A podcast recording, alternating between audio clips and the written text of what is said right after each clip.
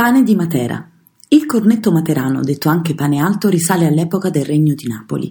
In origine prevedeva l'utilizzo della semola di grano duro e una lunga lavorazione che iniziava la notte prima. Il lievito, o levet, si passava di famiglia in famiglia come un bene prezioso.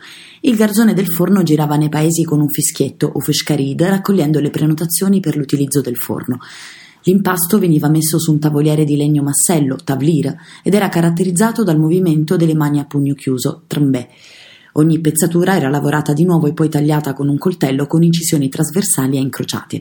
Ogni famiglia lo marcava con uno stampo di una figura in legno alla cui base erano impresse le iniziali del capofamiglia.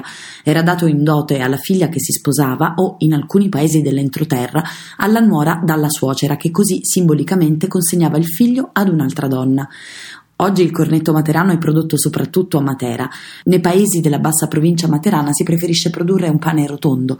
Il pane di Matera che ha ottenuto nel 2004 l'IGP è fatto esclusivamente con la semola rimacinata di grano duro, ottenuta dalla miscelazione di varietà di frumento coltivato sulla collina materana e sull'altopiano della Murgia Parese.